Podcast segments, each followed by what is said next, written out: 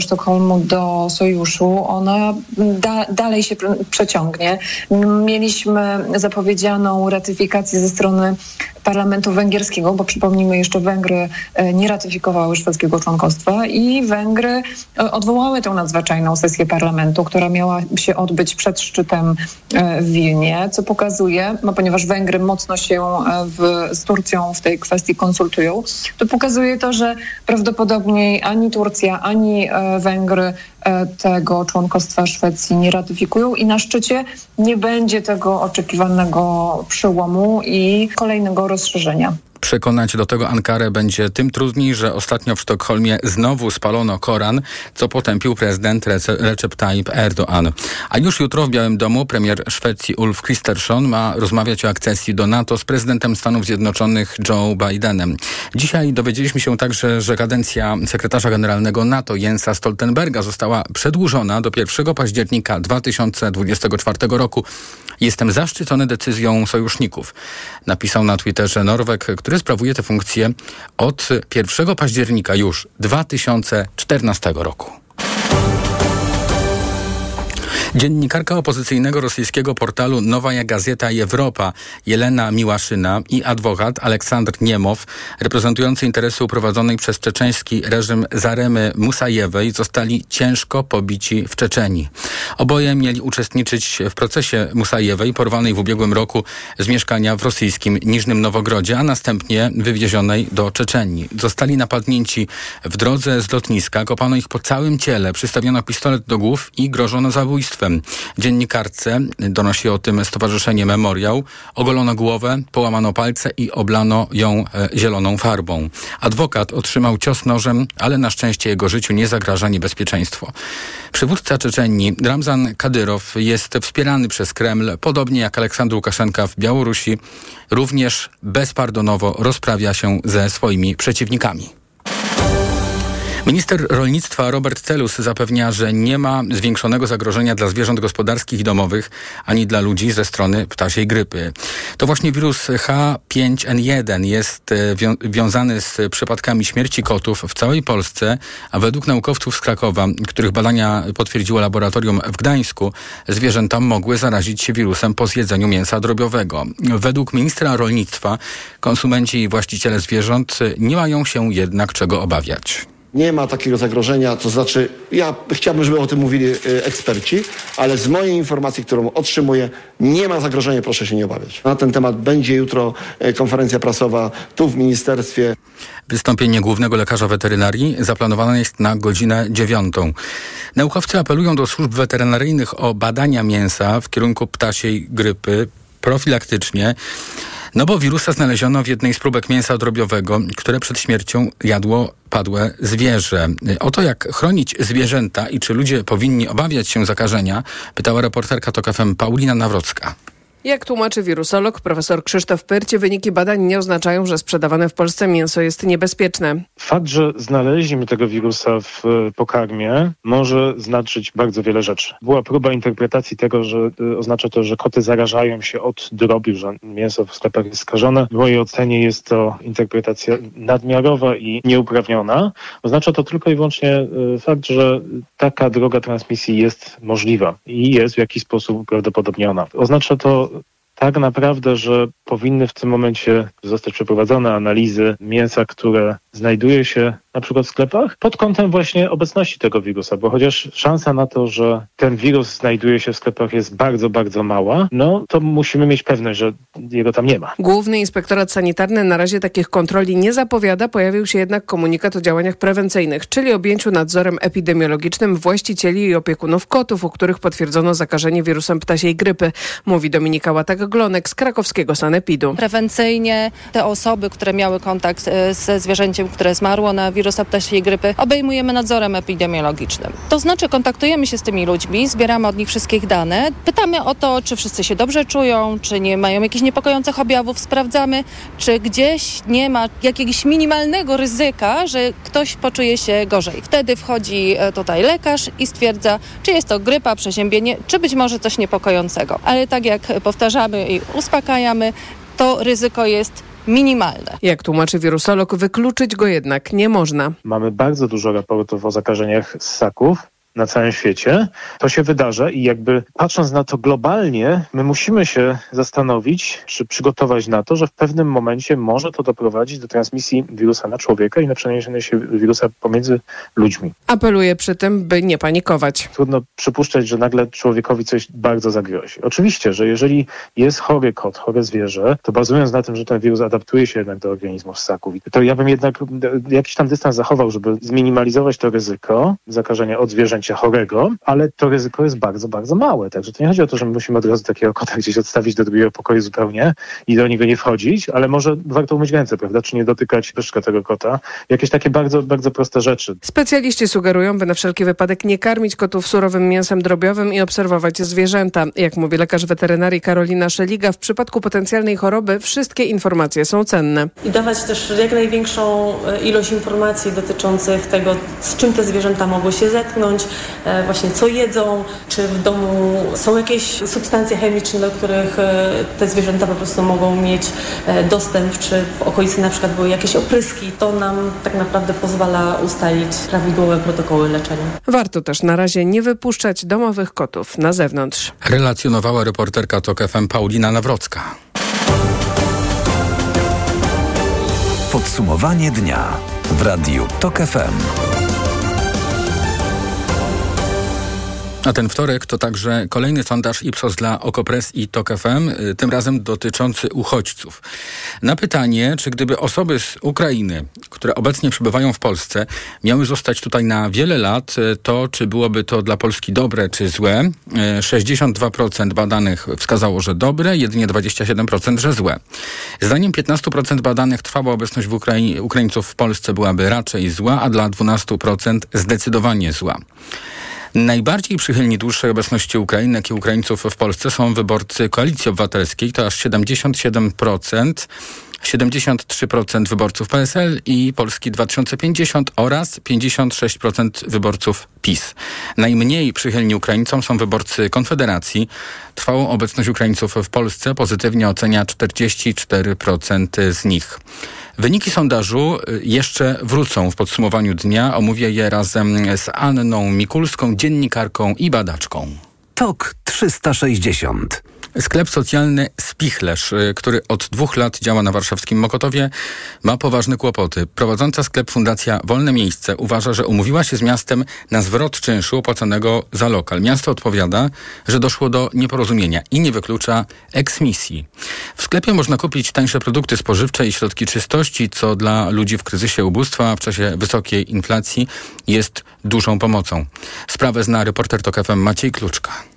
Spichlerz, sklep, który działa przy ulicy Modelewskiego w Warszawie, niedawno obchodził swoje drugie urodziny. O, zapraszamy serdecznie, wchodźcie, wchodźcie, wchodźcie. Są jeszcze wolne miejsca. Fundacji Wolne Miejsce zawsze muszą być wolne miejsca, tak? Bo ten sklep jest dla Was. Fundacja Wolne Miejsce organizuje spotkania wielkanocne i bożonarodzeniowe dla ubogich. Ale żeby pomoc nie była tylko od święta, prowadzi też sklepy socjalne. Produkty są tam tańsze, bo są pozyskiwane z dużych marketów i od producentów, gdy mają już bliski termin przydatności do spożycia. Fundacja działa tak w kilku miastach w Polsce, ale jak przekonuje prezes fundacji Mikołaj Rykowski, tylko w Warszawie napotkała problemy. Miasta przekazują bezpłatnie, bezczynszowo lokal gdzieś w centrum miasta, po to, żeby każda osoba najuboższa mogła szybko tam dotrzeć. Pomaga też miasto w e, remoncie, czyli zwraca wszystkie koszty adaptacji tego budynku. No i później, podczas już eksploatacji, e, refunduje wszystkie koszty związane z eksploatacją, czyli chodzi o energię, e, ogrzewanie, śmieci, wszystkie te inne koszty. Tak to wszystko dobrze działa. wszystkich miastach, w których działamy, e, w których jesteśmy w Polsce, z wszystkimi prezentami, no niestety z niechlubnym wyjątkiem Warszawy. Organizatorzy sklepu dwa lata temu podpisali z Warszawą umowę. Zobaczyłem, że w niej, w niej czynsz. Zadzwoniłem wtedy do pani prezydentki e, z zapytaniem, o co chodzi. Powiedziała mi, że tak musi być w Warszawie, żebym się niczym nie martwił, ponieważ ten czynsz będzie mi refundowany. Zapłaciliśmy jeden czynsz, oczekując tej refundacji. Ona nie stała się faktem. A wiceprezydentka Warszawy, Aldona Machnowska-Góra, odpowiada, że nie chodziło chodziło o zwrot kosztów, ale o czynsz preferencyjny. To w tym przypadku dla tego lokalu około 4000 zł miesięcznie. Jeżeli chodzi o Fundację Wolne Miejsce, to jesteśmy w bardzo trudnej sytuacji.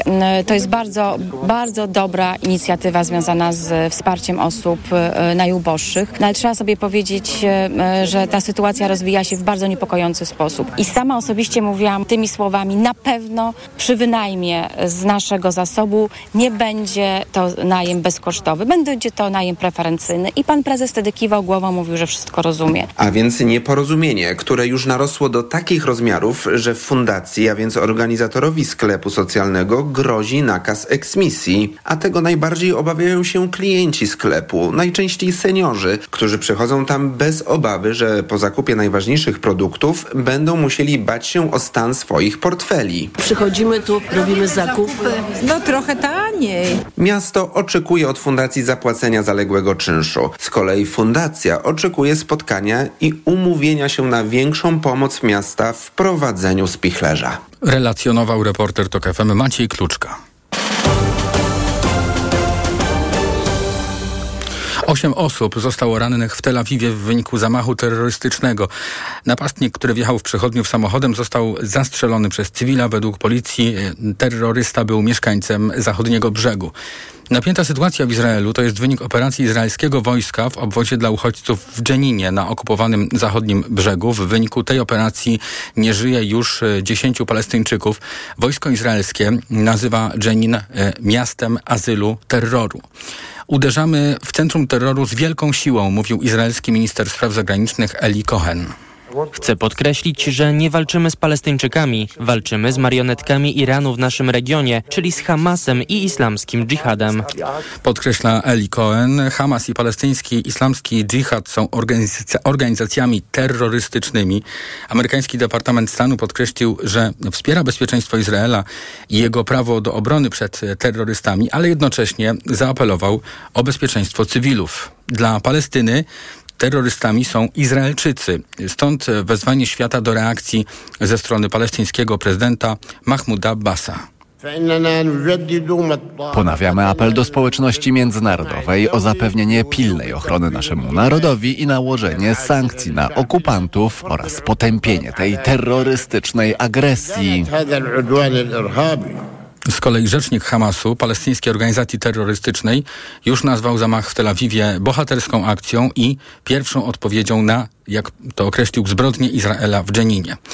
Wydarzenia w zachodnim brzegu komentowała w TOK FM ekspertka do spraw Bliskiego Wschodu z tygodnika Polityka Agnieszka Zagner. Nasza gościni zwróciła uwagę, że palestyńskie władze nie radzą sobie z młodymi, sfrustrowanymi Palestyńczykami, a władze Izraela toczą w tej chwili bitwy na różnych frontach przede wszystkim froncie wewnętrznym, prawda, próbując teraz przepchnąć tę reformę sądownictwa albo właściwie resztki tego, co z tej wielkiej, szumnej reformy y, miałoby zostać i Benjamin Netanyahu, który ściera się z własnymi koalicjantami, jednocześnie również toczy te, te, te, te swoje potyczki o, o, o zachowanie y, no, bezpieczeństwa y, czy, czy zapewnienie bezpieczeństwa swoim obywatelom. Więc jakby to jest na wielu poziomach, y, które y, y, wszystko dzieje się symultanicznie w tym samym czasie, jak w takiej wielkiej partii szachów, w której równie istotne jest to, co się dzieje w tej chwili na lotnisku, nie wiem, Ben Guriona, gdzie trwają demonstracje, to, co się dzieje w Knesecie, to, co się dzieje na ulicach Tel Awiwu, to, co się dzieje w, w osiedlach żydowskich na zachodnim brzegu i to, co się dzieje w palestyńskich miastach, znajdujących się w zasadzie pozostawionych trochę tak samym sobie i właściwie no, w zasadzie można powiedzieć, że nie wiadomo do, dokąd ta sytuacja niesterowalna i niekontrolowalna e, doprowadzi. Dodajmy, że izraelska armia przerzuca część swoich sił, o czym dzisiaj poinformowała, a te siły to jest personel wraz z wozami opancerzonymi w pobliże miasta Makbila na granicy Izraela z zachodnim brzegiem gdzie właśnie izraelskie siły przeprowadziły y, operację wojskową, wspomnianą wcześniej. A całą rozmowę na temat y, sytuacji w tym regionie znajdą Państwo w podcastach y, na tok.fm.pl i w naszej aplikacji mobilnej. Tam także pozostałe rozmowy, do których odwołujemy się, do których wracamy w podsumowaniu dnia. Tok 360. Rada Polityki Pieniężnej może zdecydować się na przedwyborczą obniżkę stóp procentowych. Tak prognozuje w TOK FM Jakub Borowski, główny ekonomista Credit Agricole. Jego zdaniem wtedy mogą zostać spełnione warunki do obniżek, które zarysował prezes Narodowego Banku Polskiego. Te warunki to inflacja poniżej 10% i widoczny trwały trend jej obniżania, przypomina dr Borowski przy tak nakreślonych warunkach, które powiedzmy sobie, no, odbiegają od realizacji strategii bezpośredniego celu inflacyjnego, prezes Glapiński i Rada Polityki Pieniężnej będą mieć przestrzeń do tego, żeby wesprzeć politykę gospodarczą rządu. No i to się wydarzy przed wyborami. Wesprzeć obniżką stóp procentowych, mimo że inflacja wciąż będzie znacznie powyżej uważanego za optymalny celu NBP. I byłaby to symboliczna obniżka o 25 y, punktów bazowych pierwsza, bo możliwa jest jeszcze druga. Bo jeszcze obniżka nastąpi w listopadzie łącznie i potem nastąpi przerwa ale i tak ewentualne obniżki nie przełożą się od razu na e, raty kredytów. Podsumowanie dnia w Radiu TOK FM, TOK 360, pierwsza część programu, część informacyjna już dobiega końca, a przed nami do godziny 19 jeszcze rozmowy z gośćmi, a wśród nich e, Anna Mikulska, dziennikarka i badaczka, wraz z którą będę komentował sondaż przeprowadzony przez Ipsos dla TOK FM i Okopres, z którego wynika, że e, całkiem duża liczba Polaków, zdecydowana większość Polaków ma przychylny, pozytywny stosunek do Ukraińców, a chodzi o pytanie o ich pozostawanie w Polsce przez dłuższy czas, przez kolejne lata na przykład. O szczegółach już za kilka minut w programie.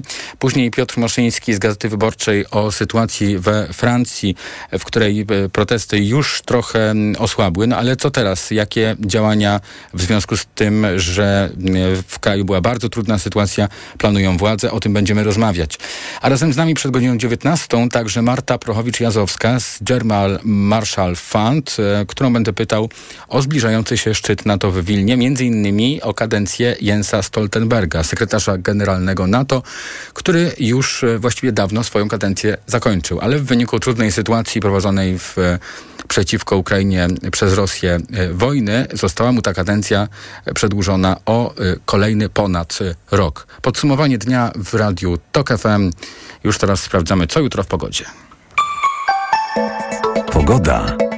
Jutro w zachodniej Polsce możliwe są burze, także w północnej części kraju i na Opolszczyźnie, również na Śląsku, a w pozostałych regionach niebo może być częściowo zachmurzone, no i będą bardzo wysokie temperatury. 29 stopni na wschodzie, podobne wskazania termometrów w centrum, najchłodniej na Pomorzu Zachodnim i w Lubuskiem tam 24 stopnie. Radio TOK FM. Pierwsze radio informacyjne.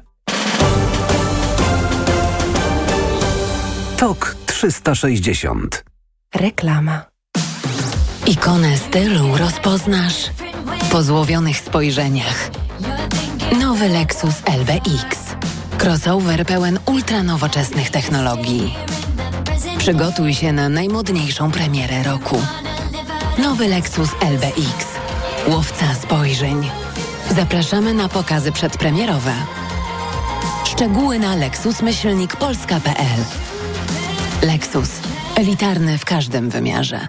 Pani dietetyk, czy osoby starsze powinny nawadniać organizm tylko podczas upałów? U seniorów nawet ciepły dzień to duże ryzyko odwodnienia. Co w takim razie pani zaleca? Codzienne stosowanie elektrolitów Hydro Optima Senior.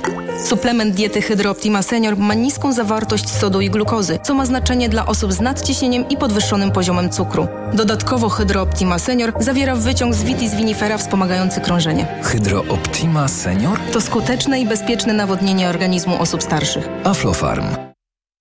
Ale chwileczkę, bo w Biedronce są biedronkowe oszczędności. Podążaj za nimi latem. Do soboty. Wszystkie lody familijne Marletto od 500 do 1000 ml. Drugi produkt aż 70% taniej. Do tego wszystkie kawy MK Cafe. Drugi produkt 50% taniej z kartą Moja Biedronka. Limit dzienny 4 produkty, maksymalnie 2 z rabatem na kartę. A pieluchy Dada Extra Soft. Rozmiary od 3 do 6, tylko 23,99 za opakowanie przy zakupie dwóch z kartą Moja Biedronka. Limit dzienny 4 opakowania na kartę. Oto powody, by iść do Biedronki. Szczegóły na biedronka.pl. Znów mam infekcję intymną. Ja to mam pH. Tak, możesz mieć za wysokie pH pochwy, co sprzyja infekcjom. Zastosuj Iladian Direct Plus.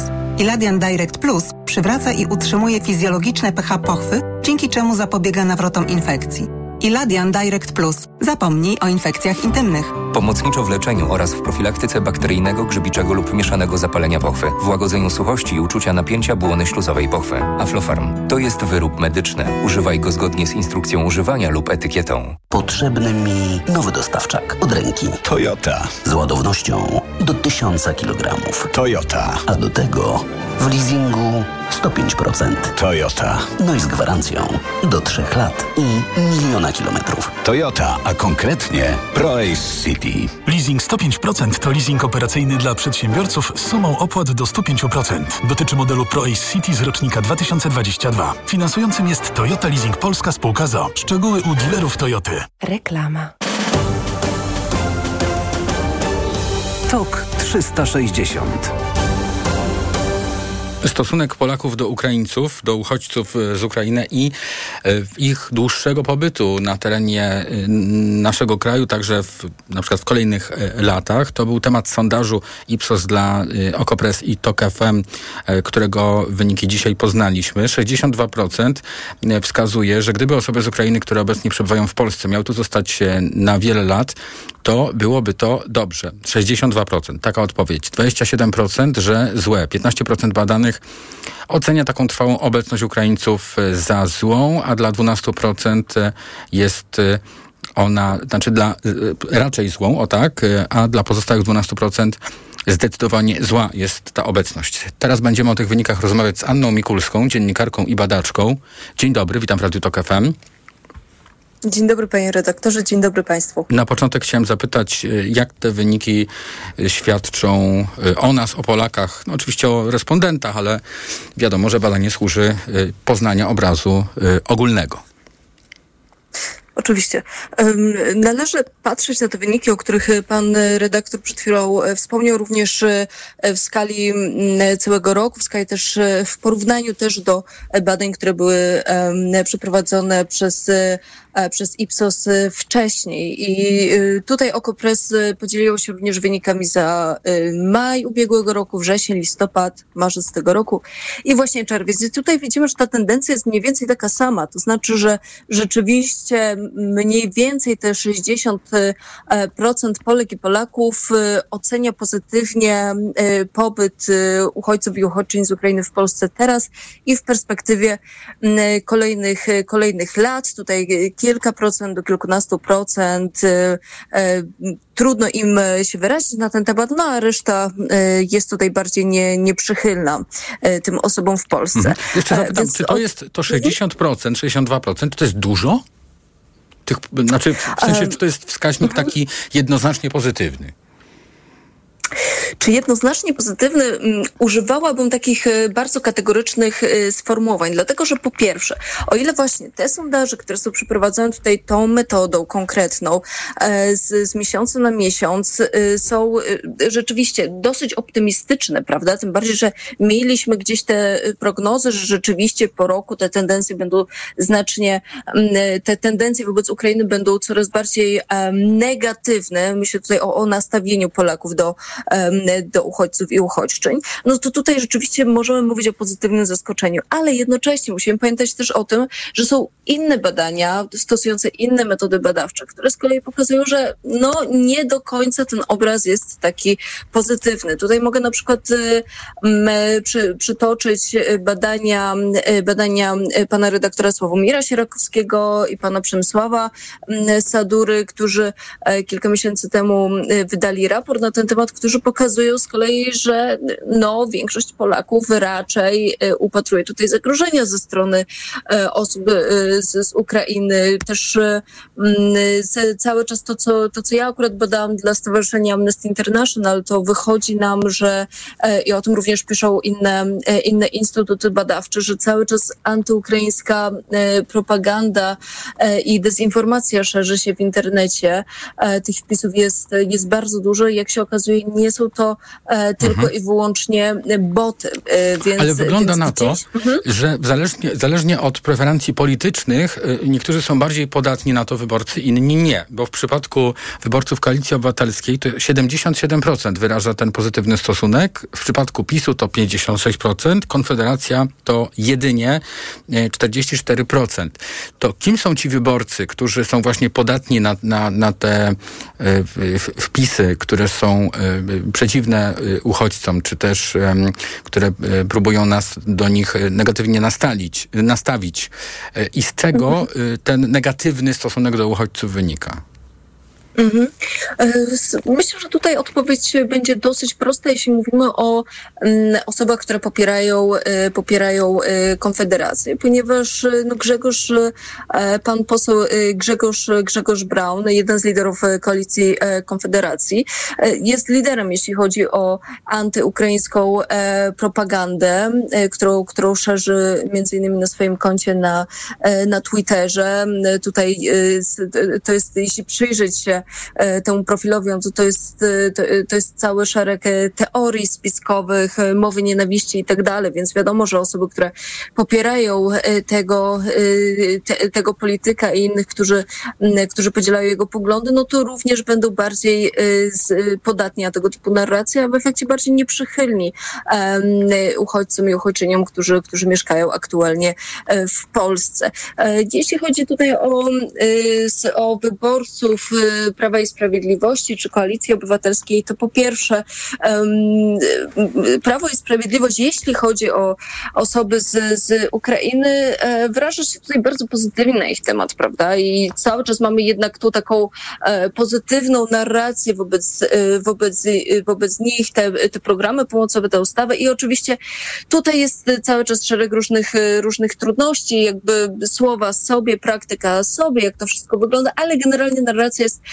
tutaj pozytywna i otwarta, podczas gdy, jeśli już mówimy o osobach e, migrujących z innych państw, z tak zwanego Bliskiego Wschodu, czy państw afrykańskich, no to tutaj ta narracja Prawa i Sprawiedliwości jest jednoznacznie negatywna i to się również rzeczywiście przekłada e, bardzo często na to, jak e, wyborcy myślą o, o osobach, które docierają z takich krajów, ale muszę wspomnieć, że e, a propos osób, które docierają do Polski z innych państw niż Ukraina, no to tutaj lider, lider PO, pan Donald Tusk, wczoraj w swoim spocie pokazał jednoznacznie, że jego narracja tak naprawdę nie różni się od tego, o czym mówi Prawo i, i Sprawiedliwość, więc e, tak to aktualnie wygląda. To jeszcze na Em, koniec chciałem panią zapytać, bo, bo mówimy o tym, co wpływa negatywnie na ten stosunek, ale przecież mówimy o sondażu, gdzie jakby większość jest e, ludzi pozytywnie ustosunkowanych.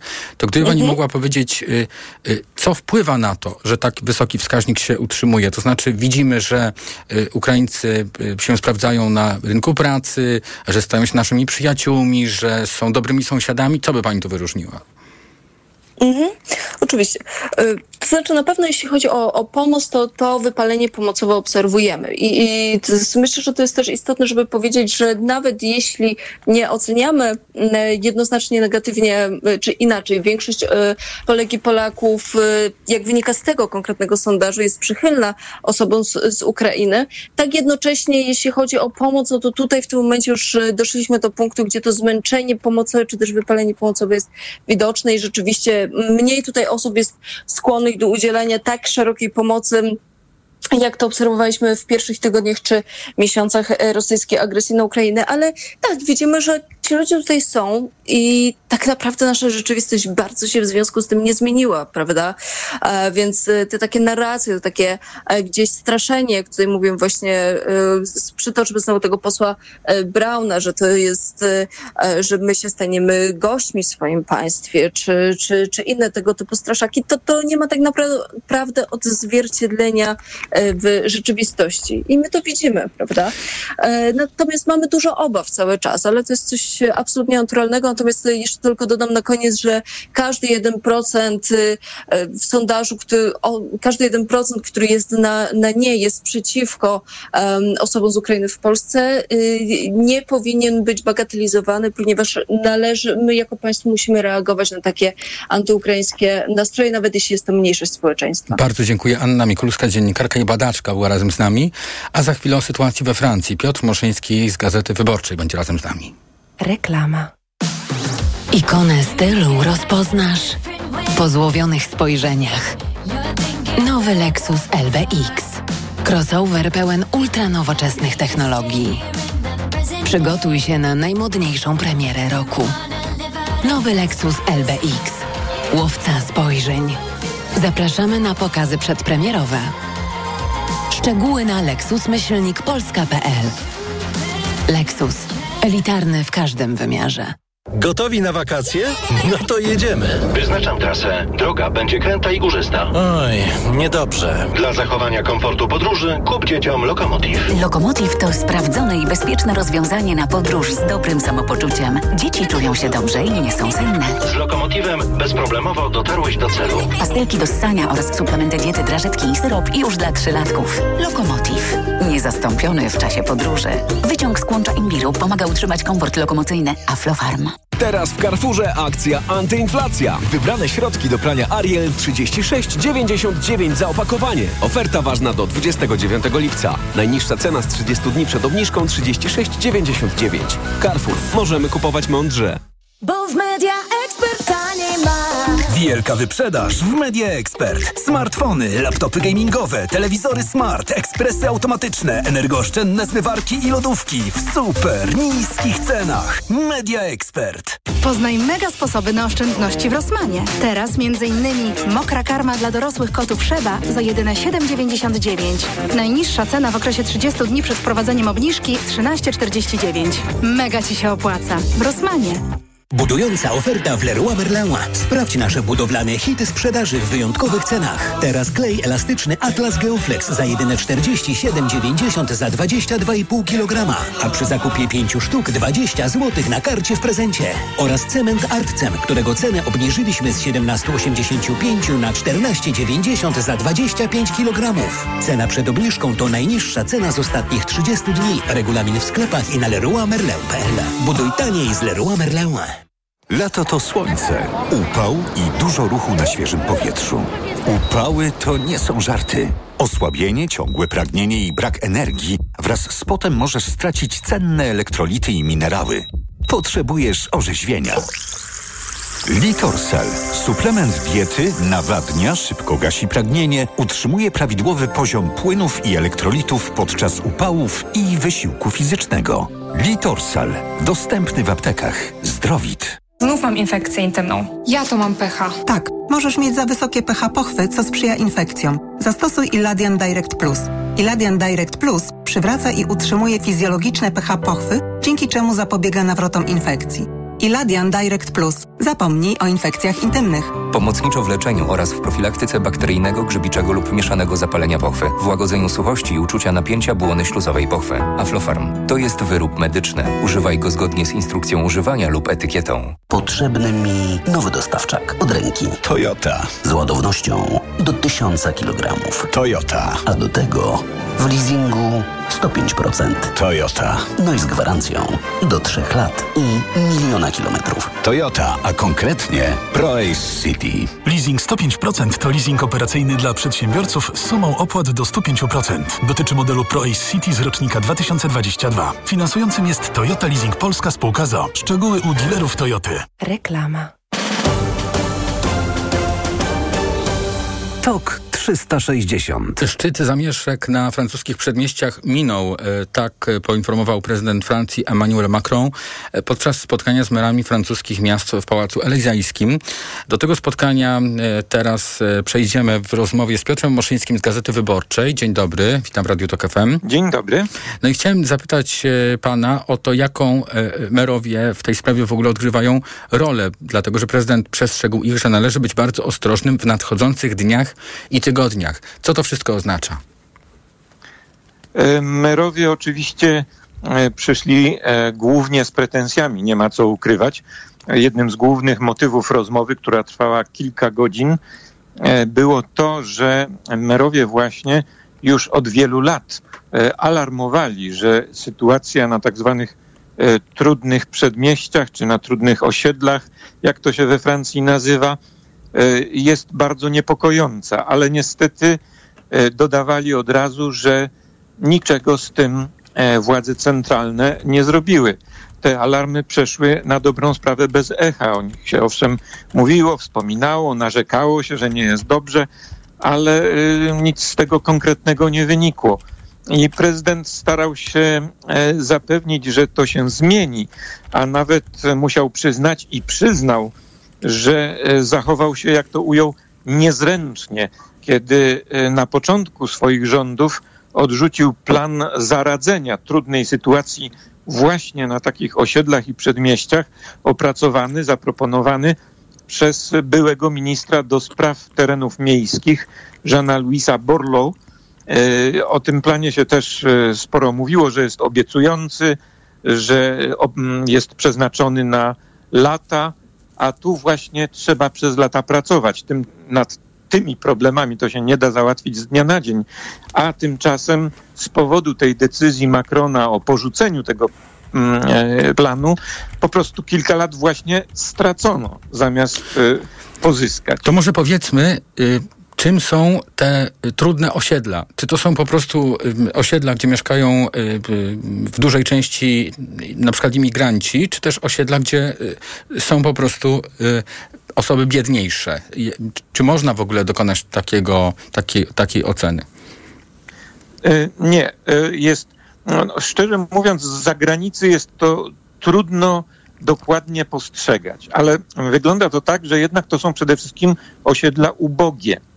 Y, I one są zamieszkałe e, w dużej części przez, y, powiedzmy to wyraźnie, Francuzów pochodzenia imigranckiego. To znaczy w drugim, a nawet już w większości wypadków w trzecim pokoleniu e, mieszkających we Francji, mających obywatelstwo francuskie. E, także opowiadanie o tym, że Francja że tutaj e, polityka imigracyjna Francji leży u podstaw tych e, zamieszek, problemów wszelkich rodzajów rozrób ulicznych i tak dalej, jest całkowicie nietrafna. Klęskę poniosła polityka integracyjna i asymilacyjna Francji. To znaczy sprowadzono jeszcze w latach 50. tłumy ludzi z dawnych kolonii, E, którzy byli potrzebni na rynku pracy we Francji, w pewnym momencie przestali być e, tak bardzo potrzebni w latach 70., kiedy nastąpił kryzys naftowy i jego konsekwencje. I wtedy zaczęły się poważne problemy, dlatego że dla tych ludzi nie, nie było rozwiązania właściwie. E, rodziły się dzieci, które mhm. nawet jak kończyły jakieś szkoły, to y, miały duże kłopoty ze znalezieniem pracy. Chciałem jeszcze pana zapytać. Dlatego te osiedla są trudne i ubogie. Panie redaktorze, chciałem zapytać e, także y, o ten pomysł na zmianę sytuacji w tych osiedlach. Czy on był dobrze odebrany, czy to był dobry pomysł, ten, którego nie zrealizowano? Tak, on był, on był generalnie dość dobrze przyjęty. E, aczkolwiek, no, jak zapadła decyzja, że nie będzie realizowany, no to właściwie przestano o nim dyskutować i e, nie stał się jakby własnością publiczną. E, teraz no, wszystko wskazuje na to, że prawdopodobnie nie w formie oryginalnej, zapewne zmodyfikowanej w zależności od obecnych warunków i wymogów sytuacji, ale prawdopodobnie się do niego wróci w jakiejś formie. E, rząd w tej chwili bardzo intensywnie pracuje przede wszystkim nad rozwiązaniem problemów bieżących, co tu ukrywać. To znaczy przygotowuje, to minister gospodarki ogłosił, że e, pierwsze podsumowanie wskazuje, że ponad tysiąc placówek handlowych zostało zniszczonych i obrabowanych w czasie rozruchów i dlatego rząd szykuje teraz plan pilnej pomocy i projekt ustawy umożliwiającej szybką, bardzo szybką nawet odbudowę zniszczonych budynków, sklepów, galerii handlowych, restauracji. Tego jest niestety bardzo dużo. E, I to będzie prawdopodobnie wprowadzane w trybie pilnym, tak żeby znalazły się na to pieniądze, znalazły się na to środki, firmy, które będą to robić i które będą tym mhm. zainteresowane. E, to jest priorytet rządu w tej chwili, ale nieuchronna będzie dyskusja nad, nad tym, co się stało. Yy, I jeśli na chwilę, może wróćmy jeszcze do profilu uczestników zajść, bo to też mhm. dużo mówi o tych osiedlach. Mianowicie minister spraw wewnętrznych podał, to są twarde dane oficjalne, które trzeba brać pod uwagę, że na 4 tysiące zatrzymanych, a więc dużo, zatrzymano głównie tych najbardziej radykalnych, którzy najbardziej rozrabiali na ulicach. Otóż na 4 tysiące zatrzymanych y, tylko niecałe 10% nie ma obywatelstwa francuskiego. A więc ponad 90% to są Francuzi a tylko różnego pochodzenia, ale Francuzi, a tylko 1% z nich, a więc dokładnie 40 osób kwalifikuje się do deportacji. E, poza tym e, bardzo zwraca uwagę niski wiek. Przeciętna wieku uczestników tych zaś to jest 17 lat, a trzon ponad 30% stanowili e, e, właściwie nastolatkowie w wieku od 12 do 18 Tak, i tutaj lat. pojawił się taki wątek e, odpowiedzialności rodziców i też stanowiska prezydenta Macrona w tej sprawie i możliwej grzywny do zapłacenia nawet przez nich. Czy, czy, czy tak? No, Macron nie, nie wyraził się definitywnie w tej sprawie. E, to raczej ze strony ugrupowań prawicowych płyną, zresztą nie od dziś, e, projekty takie, żeby e, na przykład odebrać rodzicom zasiłki rodzinne w takich wypadkach, jeżeli dzieci zostaną uznane za odpowiedzialne prawnie za wyrządzenie jakichś szkód na zdrowiu lub materialnych. Ale to prawdopodobnie nie zostanie wprowadzone. Natomiast y, e, minister sprawiedliwości, owszem, wypowiedział się bardzo wyraźnie i ostro na temat tego, że jednak rodzice muszą na siebie wziąć odpowiedzialność za to, mhm. co robią dzieci. Dlatego, że jeżeli oni nie dopilnowali tego, żeby nastolatkowie w wieku 13, 14, 15 lat e, nie wychodzili z domu wieczorem, a o to rząd kilkakrotnie prosił, żeby po prostu tego rodzice dopilnowali. To leżało w zakresie ich możliwości jednak. Mhm. Jeżeli nie dopilnowali, a znaleźli się przed sądem i udowodniono im winę, no to e, rodzice rzeczywiście być może zostanie przyjęte, to nie jest pewne, rozwiązanie takie, że i rodzice poniosą odpowiedzialność materialną. A zatem ten y, obraz osób, e, które protestowały, okazuje się bardzo złożony. Bardzo dziękuję. Piotr Moszyński z Gazety Wyborczej był razem z nami, a już za chwilę Marta Prochowicz-Jazowska z German Marshall Fund e, i będziemy rozmawiać o NATO.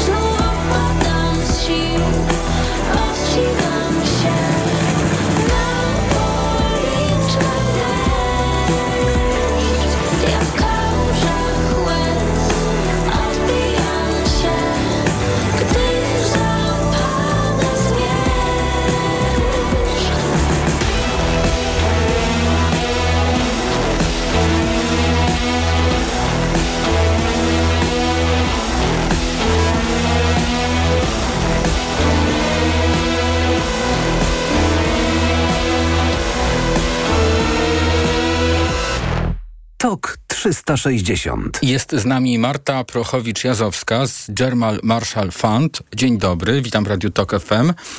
Dobry wieczór. A będziemy rozmawiać o sprawach Sojuszu Północnoatlantyckiego. Zacznijmy od informacji dotyczącej e, kadencji sekretarza generalnego NATO Jensa Stoltenberga, która została przedłużona do 1 października 2024 roku. Tutaj sprawa personalna w, w, kontekście trwającej wojny w Ukrainie może być e, bardzo ważna, więc to jest ważna informacja, bo słyszeliśmy już o pewnych kandydaturach. Wyglądało na to, że nie będzie łatwo o porozumienie członków sojuszu w tej sprawie. Co zatem teraz ta informacja oznacza? Tak, ta informacja jest zdecydowanie bardzo ważnym sygnałem. Przede wszystkim e, dobre jest to, że zostało to zadecydowane e, tuż przed szczytem, bo szczyt jest w przyszłym tygodniu, a tą informację dostaliśmy e, dzisiaj i to powoduje, że dzięki temu to, to, to nie będzie rzecz, która będzie zajmowała szczyt. Na szczycie możemy się dzięki temu skupić na tych innych kwestiach niepersonalnych, które są w tej chwili do podjęcia i jest ich oczywiście dużo. To, co będzie to oznaczało dla przyszłości i dla wojny w Ukrainie, dla dalszych etapów e, procesu adaptacji, to jest rodzaj stabilności. Jens Stoltenberg jest już na tym stanowisku od 10 lat i był już dwukrotnie przedłożona jego e, kadencja. Kadencja w takim razie trwa 8 lat, tak? E, kadencja trwa pięć lat, mhm. ale został przedłużony w marcu 2022 roku, tuż po inwazji, też na taki właśnie krótszy termin i teraz też został tylko przedłużony e, właśnie nie na pełną kadencję, tylko e, na taki okres do szczytów do Waszyngtonie tak naprawdę, który odbędzie się w przyszłym roku, w lipcu 2024 roku.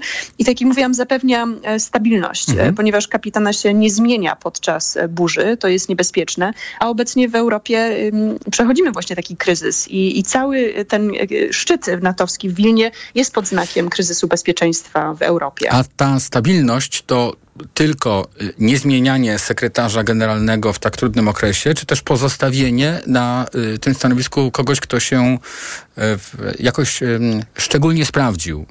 Jak, jak tak. pani myśli? Mhm. Tak, tak. On zdecydowanie jest osobą, która się szczególnie sprawdziła. Mamy tutaj parę takich rzeczy, które e, przechodzą mi na myśl e, z, z tej właśnie udowodniając e, jego kandydaturę. To jest przede wszystkim fakt, że on jest twarzą tej skoordynowanej odpowiedzi Zachodu na, na wojnę. Ta pomoc zbrojna i ekonomiczna i wsparcie polityczne, jakie Zachód dał w skoordynowany sposób Kijowowi, jest w pewnej, w pewnej mierze e, jemu możemy zawdzięczać e, w, w takim politycznym wymiarze twarzy tego. E, poza tym nie, nie o tym, że takim kryzysem, któremu on również pomógł, był, była era Trumpa i załagodzenie tej sytuacji. Nazywało, nazywa się go w korytarzach natowskich szeptaczem Trumpa, ponieważ potrafił utrzymać ten sojusz razem podczas tego okresu. Również poradził sobie bardzo dobrze w kryzys, z kryzysem, który powstał w momencie wycofania się nagłego wojsk e, natowskich z Afganistanu, czyli w 2021 roku. No i też e, mówi się o tym, że on był tą osobą, która powstrzymała Polaków przed uruchomieniem artykułu 4 e, po tym, jak pocisk wylądował w przewodowie, więc też zasługa akurat tutaj taka dotycząca nas. Mhm. Czyli Jens Stoltenberg jest takim, jakiego my widzimy. Zawsze powściągliwego, zawsze powściągliwy, stabilny, spokojny i um, nie działający w sposób taki w stosunku do przeciwników, prowoku, prowoka, prowokujący czy prowokacyjny. E, e, tutaj kieruję się tymi wystąpieniami, które widziałem. To, to mam wrażenie, mhm. że taki, tak właśnie taki, e, tak wygląda, że on taki jest i to, co pani mówi, że jakby potwierdza tylko to tak? Tak, i to jest rzeczywiście y, taka, ta, jego cechy, to to, co w jakiś sposób go odbieramy, jest y, bardzo istotne dla krajów też y, Zachodu. Tutaj trzeba to przypomnieć, ponieważ te osoby, które były rozważane, inne osoby na te stanowiska, a tutaj takim na przykład bardzo mocną osobowością była premier Kaja Kalas, ale ona nie podobała się wszystkim, ponieważ była uważana za, przez ten trzon Europy Zachodniej za zbyt radykalną Może nam, naszej części Europy, bardziej by jej zdecydowana ocena sytuacji w Rosji i w Białorusi bardziej nam by się podobała, ale z kolei nasi sojusznicy z Zachodu nie zawsze chcą prowadzić tego rodzaju politykę i tutaj właśnie ten Jens i to jego, ten jego balans i równowaga, jaką on wprowadza i, i, i też możliwość godzenia tych, tych krajów Zachodu i Wschodu jest tą, tą cechą, e, którą jest e, najchętniej widziana na, na tym stanowisku, ponieważ to stanowisko jest rzeczywiście e, swego rodzaju rzecznikiem prasowym NATO, bardziej niż e, nazwijmy to prezydentem mhm. czy przewodniczącym e, NATO. To jest osoba, która jest e, tą twarzą, tak jak mówiłam, i on się stał takim integratorem też geopolitycznym Europy i wschodniej, i zachodniej, i też tym, tym który łączył Stany Zjednoczone z, z Europą. Mhm. Prezydent Ukrainy Wołodymyr Załański mówi, że jego udział w szczycie w Wilnie, przyszłotygodniowym szczycie NATO, będzie zależał od e, gwarancji e, co do przyszłości Ukrainy w NATO. E, jak to odczytywać? Bo to wygląda w taki sposób, że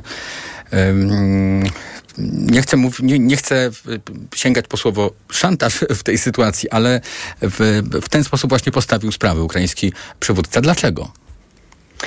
Tak, rzeczywiście postawił to dosyć mocno na um, ostrzu noża.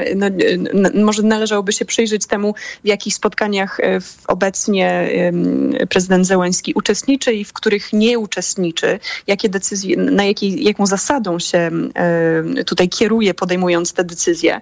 E, I, a tutaj rzeczywiście jest to bardzo mocny sygnał, który obrazuje to, co, czego Ukraina tak naprawdę chciała. Ukraina spodziewała się i liczy na to, że może już teraz nie, ponieważ już e, tak naprawdę naprawdę wiemy, co zostanie postanowione e, w, w szczycie, na szczycie, e, spodziewała się mapy drogowej do członkostwa, a wręcz zaproszenia Ukrainy do NATO. Tak jak wiemy, to już ten proces tak naprawdę rozpoczął się w 2008 roku na tym niesławnym szczycie w Bukareszcie, kiedy e, ta polityka otwartych drzwi wobec Gruzji i Ukrainy została postanowiona, ale od tego czasu no, bardzo dużych, dużo złych rzeczy się zadziało w międzyczasie. I te oczekiwania Ukrainów, Ukraińców nie zostaną spełnione w takim wymiarze, jaki oni by się spodziewali. Niemniej jednak uważam, że z punktu widzenia jedności Zachodu i, i, tego, że te decyzje co do członkostwa e, Ukrainy w NATO muszą zostać podejmowane e, w jednomyślności i jest bardzo trudno o takie stanowisko 31 krajów, prawda, żeby e, zgadzały się co do tego, no to fakt, że został zostanie mimo wszystko podjęta decyzja co do e, zaproszenia na takiej zasadzie e, skróconej ścieżki, to jest bardzo dużym tak naprawdę dokonaniem i e, Jens Stoltenberg, wracając do, do niego, już od jakiegoś czasu używa w swoich wypowiedziach takiego sformułowania, że wszyscy sojusznicy zgodzili się, że Ukraina będzie w NATO. To na politycznym poziomie już jest naprawdę bardzo dużym krokiem do przodu. Mhm. Chciałem Pani jeszcze zapytać o informacje, które e, dzisiaj napłynęły do nas z Rosji dotyczące e, ataku ukraińskich dronów, tak to strona rosyjska określa, na e, moskiewskie lotnisko. Co tutaj się wydarzyło? Jeszcze tak dokładnie nie znam tych akurat e, wydarzeń, jeszcze ich nie prześledziłam, e, no ale zauważamy, że od jakiegoś czasu e, Ukraina już w jakiś sposób zaczyna być może otwarcie lub czasem nieotwarcie ingerować właśnie w bardziej ofensywny sposób prowadzić. I ta kontrofensywa ukraińska bardzo dużo tutaj wisi na niej. I oczekiwania ze strony państw zachodnich, które inwestują swoim sprzętem sprzętem, swoim wsparciem, e, które wspierają tą stronę e, ukraińską, są bardzo duże. I strona ukraińska sobie bardzo dobrze zdaje z tego sprawę, że tutaj jest bardzo cienka linia pomiędzy e, tym, że muszą udowodnić, że jest jakiś rodzaj zwrotu tych inwestycji i że idą do przodu te działania i że są w stanie bardzo dużo osiągnąć. To jest, jest niestety, znaczy w ogóle jest potrzebne, ale jest też konieczne, jeśli chodzi o właśnie spojrzenie i dalsze, dalsze wsparcie Ukrainy Ukrainy, a z drugiej strony mamy fakt, że jednak główni sojusznicy, Stany Zjednoczone i, i inne kraje Zachodu nie chcą eskalacji tej wojny, więc te wszystkie działania właśnie są zawsze prowadzone w taki dosyć sposób niejasny, czy, czy Ukraina to zrobiła, czy, czy nie zrobiła ale będziemy dalej to obserwować. Wiele znaków e, zapytania w takich przypadkach. Bardzo dziękuję. Marta e, Prochowicz-Jazowska z German Marshall Fund była razem z nami. To było podsumowanie dnia w Radiu Tok FM TOK 360. Y, dzisiejszą audycję przygotowała Maria Andrzejewska, a realizował ją Adam Szura. I za chwilę informacje, jeszcze więcej sportu. Już po 20 zapraszam Państwa w imieniu redaktora Pawła Sulika i wydawczyni Karoliny Kłaczyńskiej na mikrofon Radia Tok FM. Naszą gościnią y, przed chwilą była Marta Prochwicz-Jazowska z German Marshall Fund. Y, jeszcze takie krótkie sprostowanie na koniec. Wojciech Muzali, ja Państwu bardzo dziękuję za dzisiaj i do usłyszenia.